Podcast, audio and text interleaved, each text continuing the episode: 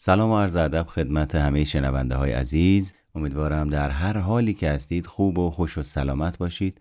من محمد هستم اینجا پادکست روانشناسی سایکوپاده و شما در حال گوش دادن به قسمت 18 این پادکست هستید. در این اپیزود من شما رو با خودم می‌برم به کلاس درس روانشناسی و راجع به یکی از سرفصل های روی کرده تحلیل رفتار متقابل با شما صحبت می‌کنم. امیدوارم که از این اپیزود نهایت بهره رو ببرید و اگر دوست داشتید با من در ارتباط باشید می‌تونید از طریق آیدی اینستاگرامم به نام مو مهرگان یعنی در واقع ام او مهرگان با من تماس بگیرید. پس من همینجا با شما خداحافظی می‌کنم و به شما پیشنهاد می‌کنم تا آخر این اپیزود با دقت تمام و با تأمل گوش بدید و از مطالبش بهره بشید.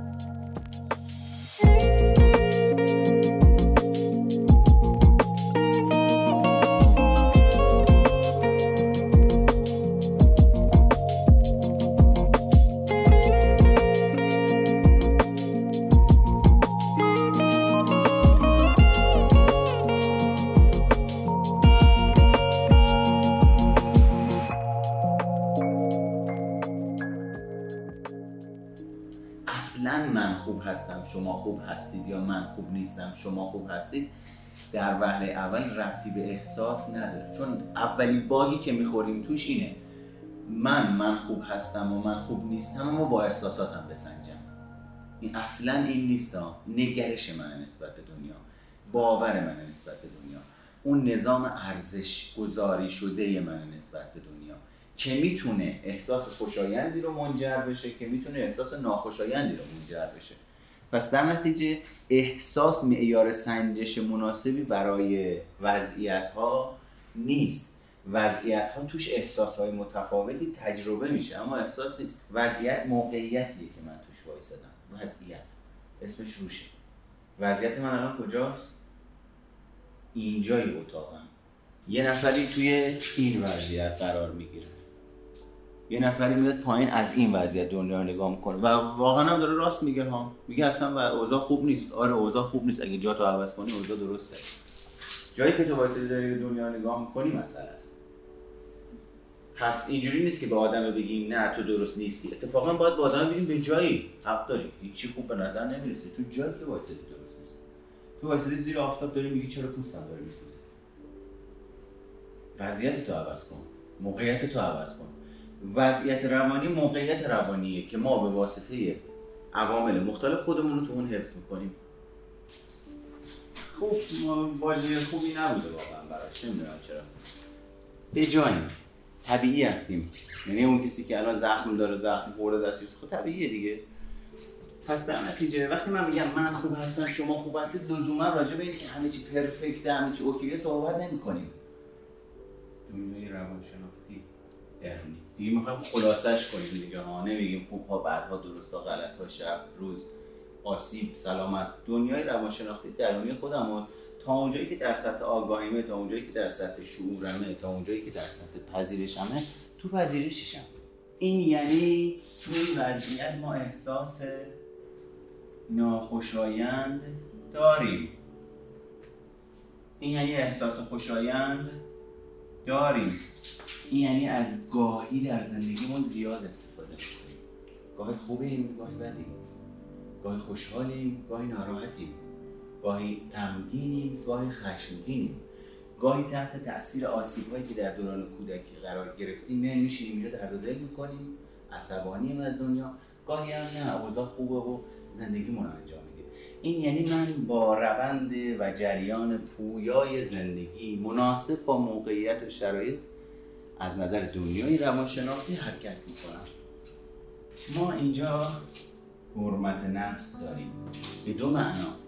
یکی به معنای احترام یکی به معنای حریم شناسی این یعنی یه ذره ادب این یعنی چارچوب ها ارزش ها که توی اکت خیلی راجع به ارزش ها صحبت می‌کنن این یعنی اعتماد به نفس ما با اصالته وقتی من میگم I am okay you are okay به این معنی نیست که you are واقعا اوکی این دیدگاه منه در کل مال یه نفره. راجع به دو نفر صحبت نمی کنیم من خودم رو بالاتر می‌بینم دیگران رو پایین تر می‌بینم. این به این معنی نیست که واقعا دیگران تو زندگیشون پایین تر باشن یا نباشن. دیدگاه منه. من تحت تاثیر این دیدگاه برخورد و رفتارم با دیگران شکل می‌گیره اینجوریه که با دیگران نگاه از بالا به دارم دماغ رو به بالا دارم. خودم رو بالا می‌دونم دیگران رو پایین می‌دونم. رفتی به واقعیت زندگی دیگران نداره. پس در نتیجه ممکنه دو آدم روبروی هم قرار بگیرن. یکی من خوب هستم. شما خوب هستید. یکی من خوب هستم. شما خوب نیست رفتاراشون چجوری دیده میشه؟ خب؟ خوب هستم خود چکوفاست متواضع شایسته است. با پذیرش فارغ از احساسات اما من خوب هستم شما خوب نیستید. به جای اینکه خود شکوفا باشه خودشیفته است. وقتی خودشیفته است عدم حرمت نفس درونش وجود داره. این یعنی عقده حقارت. وقتی از عقده حقارت رفتار می‌کنه یعنی رفتارهاش حالتی جبرانی داره. هجومیه. این رفتار هجومی یعنی چه شکلیه؟ شما هم تمام رفتار هجومی از بالا. تو تو می‌خوای بری این کار انجام بدی؟ تموم من خوب هستم تو خوب نیستی. ولی اینجا بله به نظرم یه تواناییشو داری که این کار انجام بدی. اما یه سری چیزا هست که لازم روشون کار انجام بدی. تو اندازه خودت خوبی. اما این اندازه ای که خوبی توانمندی درستی به جایی فعلا داره نشون میده که مسائل تو حل نمی‌تونی بکنی. جا داره که بهش رسیدگی بکنی. اما این شکلی تو می‌خوای بری تو ده دفعه تو زندگی کار رو انجام بدی بیا ده دقیقه بشین سر کلاس من تا بهت بگم دنیا دستی من خوبم تو خوب نیست راجع به خوب نیستی هم حرف نمی‌زنم. مستقیم هم حرف نمی‌زنم. ولی دارم خودم رو بالاتر نشون میدم او رو پایین پس در نتیجه ما اینجا به خودشکوفایی می‌رسیم و خیلی دردناکه. توی کتاب وضعیت آخر اسمش یادم نیست کی نوشته؟ میگم بهتون ازش می‌ذارم اسمش گذاشته وضعیت آخر. در صورتی که ما با این وضعیت به دنیا میاییم وضعیت اوله چرا اسمش گذاشته وضعیت آخر؟ چون تحت تاثیر خانواده و محیط و تربیت های درست و ناغلط ما این وضعیت گم می‌کنیم. این وضعیت ها این شکلیه. ممکنه یه روزی من سی درصد از این رو تجربه بکنم ممکنه یه روزی این به من غالب باشه. ممکنه یه روزی اینجا باشم. ممکنه یه روزی اینجا باشم. پس در نتیجه هممون اینا رو داریم و اینا تحت تاثیر نظام خانواده و محیط خانوادگی یک حالت قالبی مثل حالت شخصیتی قالب در وجود ما پیدا می‌کنن که من نگرشم نسبت به خودم و دنیا اینه که من آدم ارزشمندی نیستم. من لایق اینی که تو کانون توجه دیگران قرار بگیرم به هر روشی نیستم. اینو زبونی هم نمیگیم ما. من از تولد خوشم نمیاد. صحبت کردیم فکر کنم اونجا شما وضعیتت من خوب نیستمه. چون من خودم لایق تایید توجه دریافت کردن نمی‌دونم.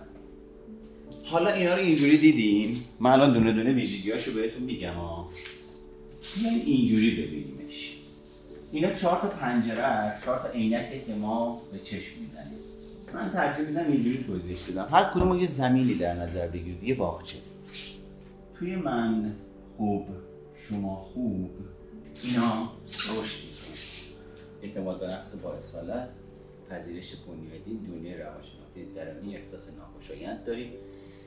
احساسات اصیل ترجیح دارند به تخریبی ها. من در وضعیت من خوب هستم شما خوب هستید فردی مسئول هستم. اسم مفعوله. یعنی مورد سوال قرار دهنده. چه کسی رو؟ اول خودم. زیر سوال برنده نیستم مورد پرسش قرار دهنده. زیر سوال برنده حالت شخصیتی والده. اینجا حالت شخصیتیمون چیه؟ بگین. نه. مناسب با شرایط متفاوته. اینجا فضامون فضای بالغ مجریه. اینجا حالت شخصیت خاصی فرمول نداریم تو اینجا. من اینجا نسبت به شرایط و موقعیت احساسات و عواطفم مثل روزای اول زندگیم که بچه بودم سی ثانیه گریه می‌کردم یه چیزی رو می‌خواستم یه دفعه یه کارتونی پخش می‌کرد دوباره می‌رفتم تو شادی. از این احساس به اون احساس رو تجربه می‌کنم. ما اینجا موندگی احساس نداریم. خشکی, خشکی در احساس رو نداریم. احساس ها اینجا پویان. اینجا سیستم هیجانی مناسب با شرایط و موقعیت درون فردی و محیطی انعطاف پذیر است.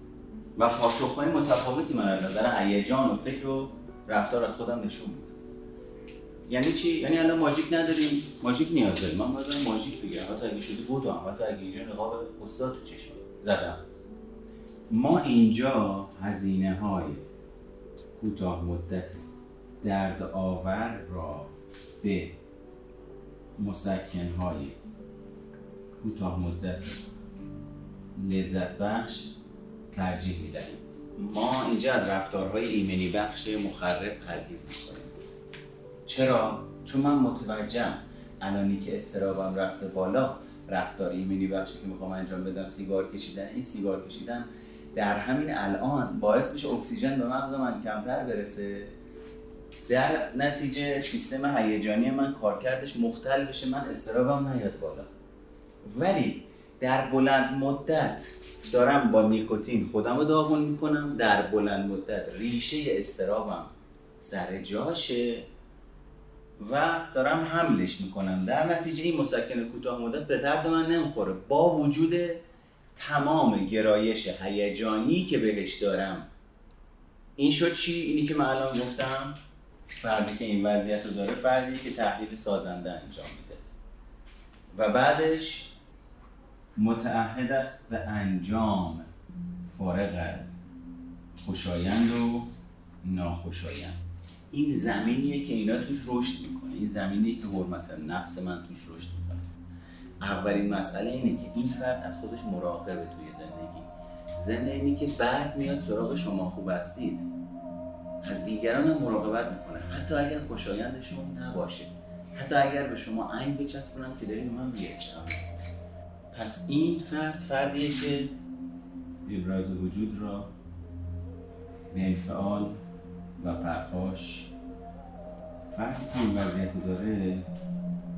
خودش را از بند احساس های مجاز و غیر مجاز مخرب در طول زندگی بارها و بارها میرهاند. این فرد پذیرش رو می‌تونید تعریف بکنید بچه ها میپذیرد که پذیرش حالتی صفر و صد دارد. یعنی چی؟ یعنی من نمی‌تونم اینو هم روشن نگه دارم هم خاموش. وسط این کلیده رو من نمی‌تونم نگه دارم انتظار داشتم هم روشن باشم خاموش. یا من میپذیرم یا من نمیپذیرم. بارها موقعی که پذیرفتم ممکنه شب بخوابم صبح بیدار شم ببینم در وضعیت عدم پذیرش هستم. آیا حاضرم دوباره برم در پذیرش قرار بگیرم؟ انقدر این کار رو انجام میدم تا در نهایت این فرایند پذیرش ثابت بشه. بعد اون وقتی که من از یه وضعیت جابجا جا میشم به مرور زمان در یک وضعیت دیگه. وضعیت ها در طول زمان در اثر محیط شکل می‌گیرند و در طول زمان تغییر شکل می‌دهند. پس این یک باور غلطه که من انتظار داشته باشم امروزی که متوجه شدم وضعیت من خوب هستم شما خوب هستید چیه فردا صبح بلنشم همه چی اوکی ببینم. این نشدنیه. این علا سنگ بزرگ علامت نزدن این بیشتر شبیه تصوره. مثل این میمونه که بگیم تکنیک های حرمت نفس رو در عرض نهایتا 24 ساعت توی یه دوره می‌تونیم یاد بگیریم.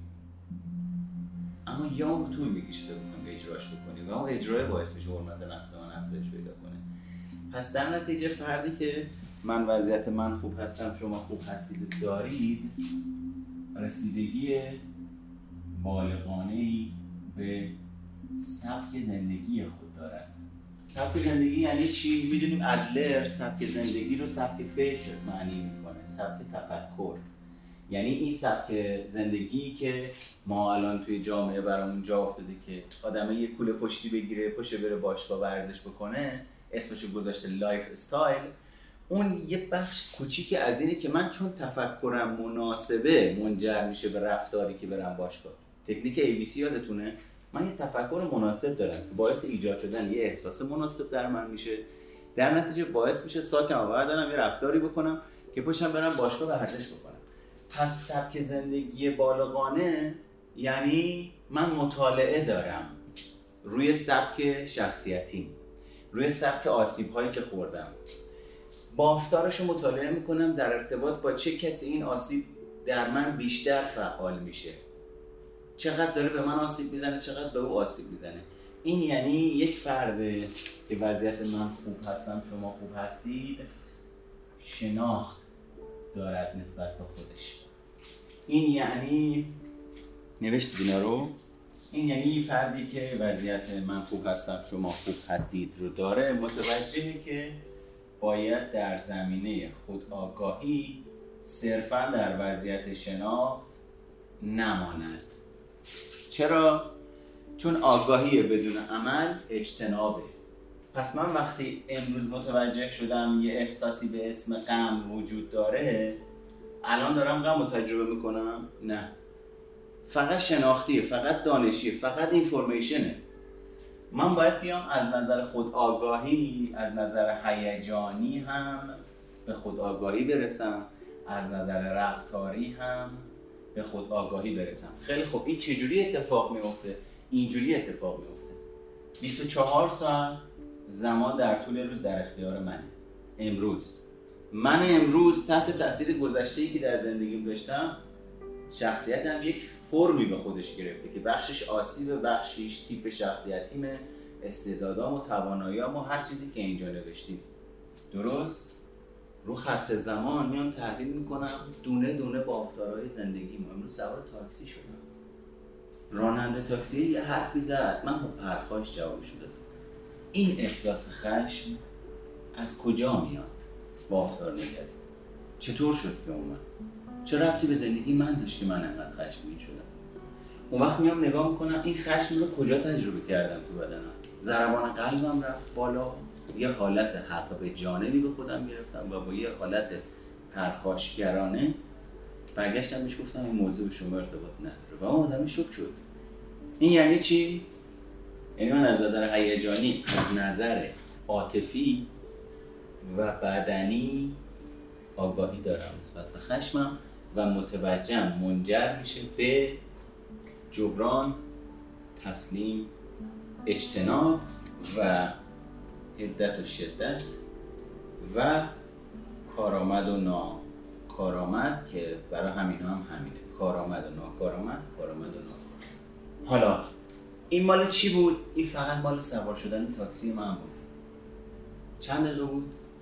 ده دقیقه چقدر در طول روز زمان دارم؟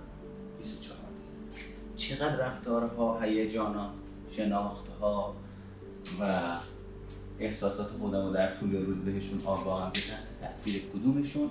چه احساسی رو تجربه می‌کنم؟ این احساس حالا تحت تاثیر چه شناخت چه احساسی رو تجربه می‌کنم؟ تحت تاثیر این شناخت چه عاطفه ذهنی و بدنی و منجر به چه رفتاری میشه؟ آیا هدت و شدت این رفتار توی اون موقعیت مناسب بود؟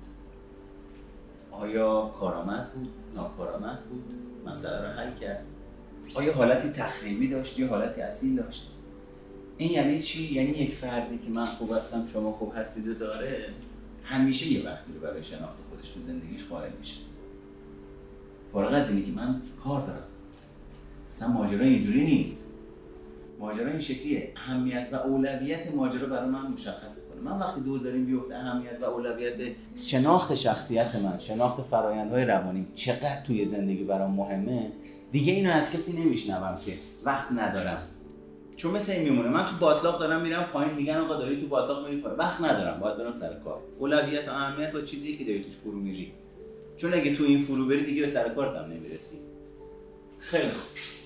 این از این و خیلی چیزهای دیگه که واقعا نمی گنجه در این ماجرا. ما با وضعیت من خوب شما خوب بگم okay you okay به دنیا میایم این حالت پختش. حالت ناپختش اینه که من هیچ نظری نسبت به دنیا ندارم. یه بچه ایم یه طفلی هم که تازه اومدم تو دنیا و صرفا فقط هیجان رو تجربه می‌کنم نه شناختی دارم نه سیستم عصبی رشد کرده که بتونم تجزیه تحلیل بکنم. خوب از بد جدا بکنم. و الاخر یک موجود نیازمندم. این فرد نیازهای خودش رو نیازهای اساسی هیجانی وجودش رو نادیده نمی‌گیره. یعنی اگه من امروز فهمیدم یه مقداری خودشیفتگی دارم اگه دارم با تحول درمانی کار می‌کنم روی کردم تحول درمانیه و متوجهم توی روی کرده تحول درمانی گفته یکی از علل ایجاد خودشیفتگی نبودن محدودیت های واقع بینانه است. امروز باید برم به عنوان یه فرد مسئول بلندشم برم پیش روانشناس یه روانکاو پیش مشاور. بگم من تست زدم تستم استحقاق در اومده. تا الان هم فهمیدم ماجرا این شکلیه که یکی از نیازان برطرف نشده که چارچوب نداشته باشم. نداشتم معیارهای واقع بینانه. ممکنه شما به من کمک بکنید. من یک مقداری واقع بین بشم نسبت به معیارها و حد و حدودها و حریمها. یعنی این می‌تونیم بگیم یه رفتار پخته ایه که یک فردی که متوجه شده خودشیفتگی داره خود معرف به عنوان یک فرد بزرگسال که درک کرده اهمیت و اولویت اینی که من حالا که حریم ها رو نمی‌شناسم ممکنه اصلا من تو دنیای خودم بگم آقا این مال منه. حق به جانب باشم اما تو دنیای واقعی اینجوری نباشه. این مال یه کسی دیگه باشه. پس من دارم رفتار نسبت به این می‌کنم که تحت تاثیر معیار واقع بینانه ای که برای من گذاشته نشده اینو صاحبش میدارم ولی صاحب یکی دیگه است که پوستش کنده شده تو زندگی برای رسیدن بهش. بعد وقت من طلبکارم. یعنی رفتار من کاملا نابجاست تحت تاثیر فکری که دارم و احساسی که تجربه می‌کنم. پس اون فرد بلند میشه میره. نیازهایی که برطرف نشده برطرف می‌کنه. آره عموما من من خودم اینجوری بودم که قبل از اینکه بدونم نیازها و این ماجراها چیه وقتی یه نفر می‌گفت باید نیازاتو برطرف بکنی فکر می‌کردم باید برم استخ خودم خال بدم چون نیاز دارم تفریح بکنم. یعنی صرفا محدوده آگاهیم به واسطه دانش کمی که توی این ماجرا داشتم اجازه نمی‌داد متوجه بشم که نیازهام چقدر محدوده و گستره های مختلفی داره. صرفا می‌رفتم به اونا رسیدگی می‌کردم هر کسی هم به می‌گفت به نیاز رسیدگی کرده می‌گفتم بله با چه کیفیتی هم بهش رسیدگی کردم. بعدا اومدم نگاه کردم نه از این خبرها نیست. من فکر می‌کنم دارم به نیازم رسیدگی می‌کنم. درستش رو بخوام نگاه بکنم من فکر می‌کنم دارم به نیازم رسیدگی می‌کنم. در صورتی که به اونی, به اونی که باید رسیدگی بکنم نکردم. اینجاست آدم میاد تو اتاق مشاوره میگه من به نیازم رسیدگی کردم. من کلی کار انجام دادم من کلی هزینه کردم کلی وقت گذاشتم. آخر سر میری بررسیش می‌کنی تحلیلش می‌کنی درش میاری می‌بینی کل اون کارا رو انجام دادی که سراغ اصلیه نره. که فرار کنه از خودش هم نمی‌دونه ها اصلا یه بخشش خبر نداره یه همچین نیازی وجود داره. یه بخشش هم موقع که خبردار میشه سیستم دفاعی ها می‌زنه بالا تازه. حالا باید بری با اونا کار بکنی که نه این ولی داری اشتباه می‌زنی. باید داری یه سمت دیگه بزنی.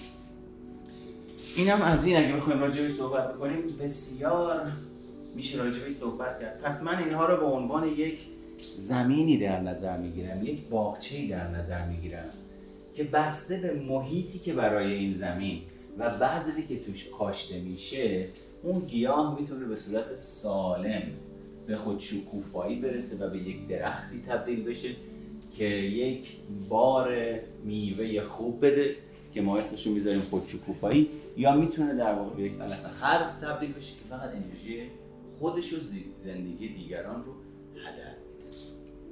ما دو تا تولد روانی داریم در واقع. دو تا تولد داریم. یکی فیزیکی یکی روانشناختی. روانشناختی اگه اشتباه نکنم حدود دو سالگی اتفاق میفته حدود دو سالگی اتفاق میفته ما الان راجع به همین I'm OK, You're OK صحبت کردیم تا الان. همونطور که گفتم ما تولدهای مختلفی داریم. تولد سلولیه. در واقع بعد از تخمک گذاری و بعد از نه ماه در واقع فرایند شکلگیری جنینه. تولد اول تولد زیستیه. که کودک فیزیولوژیک به دنیا میاد. تولد زیستی جدایی و تنهایی رو تجربه می‌کنیم که در واقع بهش رویداد فجیع تولدم میگن. چون بچه از یه منطقه امنه در واقع شکم مادر وارد دنیای بیرحم واقعی میشه. این درک آغوش اولین ناجیه به محض که به دنیا میاد. اما این تا, تا دو سالگی در واقع شروع می‌کنه شکل گرفتن استارت خوردن که اون نگفتنه رو میگیم که وقتی از بچه می‌پرسیم دوستم داری؟ میگه نه. بهش میگه دوستم نداری؟ بازم میگه نه. از اونجا شکل می‌گیره تا پنج تا هفت سالگی بنیادش بسته میشه. اصلا اینجاست که اریک میگه آدم آدم ها پیشنویس و نمایش نامی زندگی خودشون رو از صفر تا پنج تا هفت سال انجام میده که میگه ما تا اینجا تصمیماتمون رو می‌گیریم. این تصمیمات تحت تاثیر چی قرار می‌گیرن؟ والدین ترتیب تولد سلامت روانی والدین. نوع نوازشی که با ما رد و بدل کردن اینه که مادر مثلا اگه خودش یه شخصیت استرابی داشته باشه صفر تا دو سال دسته شد بچه. چی دیده؟ پر از استراب و ناامنی. احتمالا می‌تونیم بگیم سراغ دلبستگی و ناایمن اگه اون موقع اتفاق بیفته اینجا اینجا اتفاق میفته شکل می‌گیره. ما با اعتقاداتی راسخ در مورد خودمون و دیگران نمایشنامه زندگی خودمون رو می نویسیم و تا پایان این سفر این اعتقادات رو همراه خودمون داریم. تا جایی که آقای اریک برن میگه ما زمان مرگ خودمون رو هم انتخاب می‌کنیم. خود آقای اریک برن در سن 57 سالگی سکته قلبی کرد. مادرش هم در سن 57 سالگی سکته قلبی یعنی خود آقای اریک برن که نظریه پیشنویس ها رو داد و گفت آدم ها می‌تونن پیشنویس های زندگیشون رو تغییر بدن تو این زمینه نتونست پیشنویسش رو تغییر بدن اما آقای اشتاینر که میاد نقطه مقابلش رو میگه میگه ما با وضعیت ها به دنیا میایم تو تا هفت سالگی شکل نمی‌گیره خودش در سن سی و میگه من پیشنویسم تا سن سی و خوردگی سالگی بوده که زنده بمونم الان تقریبا 78 79 سالش و تونسته پیشنویسش رو عوض یه جایی که ما دیگه یه محیطی رو به دست میاریم که اون چیزی که در فضای خانواده پیدا کردیم حالا اینجا آزمون خطا بکنیم ازش استفاده کنیم. ساعتتون چنده بچه ها؟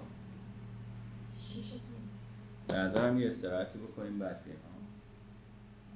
آره یه استراحتی بکنیم بیایم اینو سریعا بریم.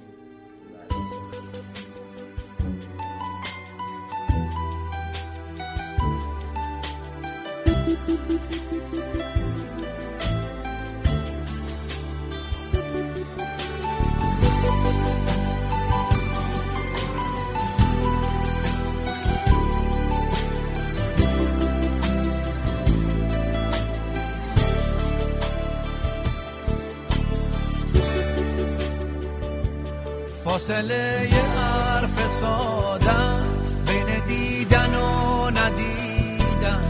بگو صرفه با کدومه شنیدن یا نشنیدن؟ ما می‌خواستیم از درخت کاغذ و قلم بسازیم. بنویسیم تا بمونیم. پشت سایه جون نبازیم. آینه ها جا نبودن. تا ببینیم که چه زشتیم. رو درخت با نوک خنجر زنده باد درخت نوشتیم. زنگ خوش صدای تفریح با سمون زنگ خطر. همه چوبای جنگل دسته تیغ تبر فاصله حرف ساده است بین دیدن و ندیدن. بگو صرفه با کدومه شنیدن یا نشنیدن؟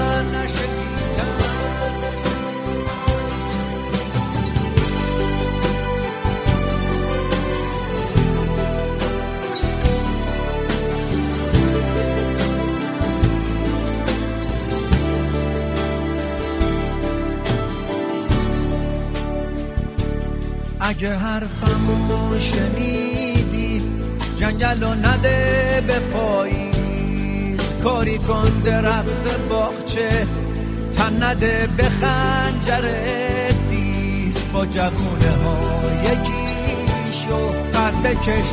نگو که سخته جنگل تازه به پا هر یه آدم یه درخته.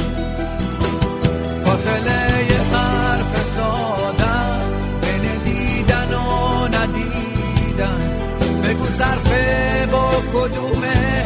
شنیدن یا نشنیدن؟ فاصله یه حرف ساده است. بین دیدن و ندیدن. بگو صرفه با کدومه؟ شنیدن یا نشنیدن؟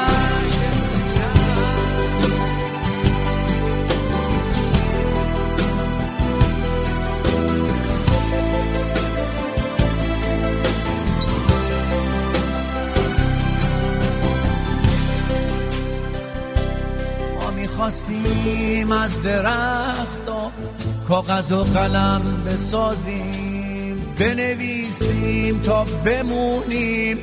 پشت سایه جون نبازیم آینه ها اونجا نبودن. تا ببینیم که چه زشتیم.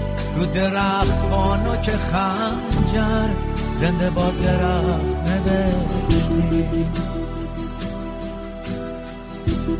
زنگ خوش صدای تفریح واسمون زنگ خطر همه چوبای جنگل دسته تیغ تبر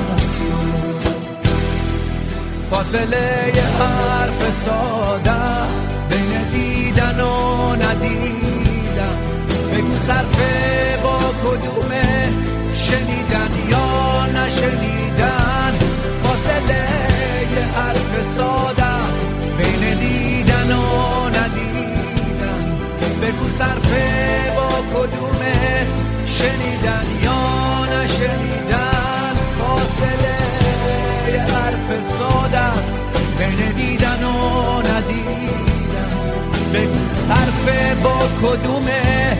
شنیدن یا نشنیدن.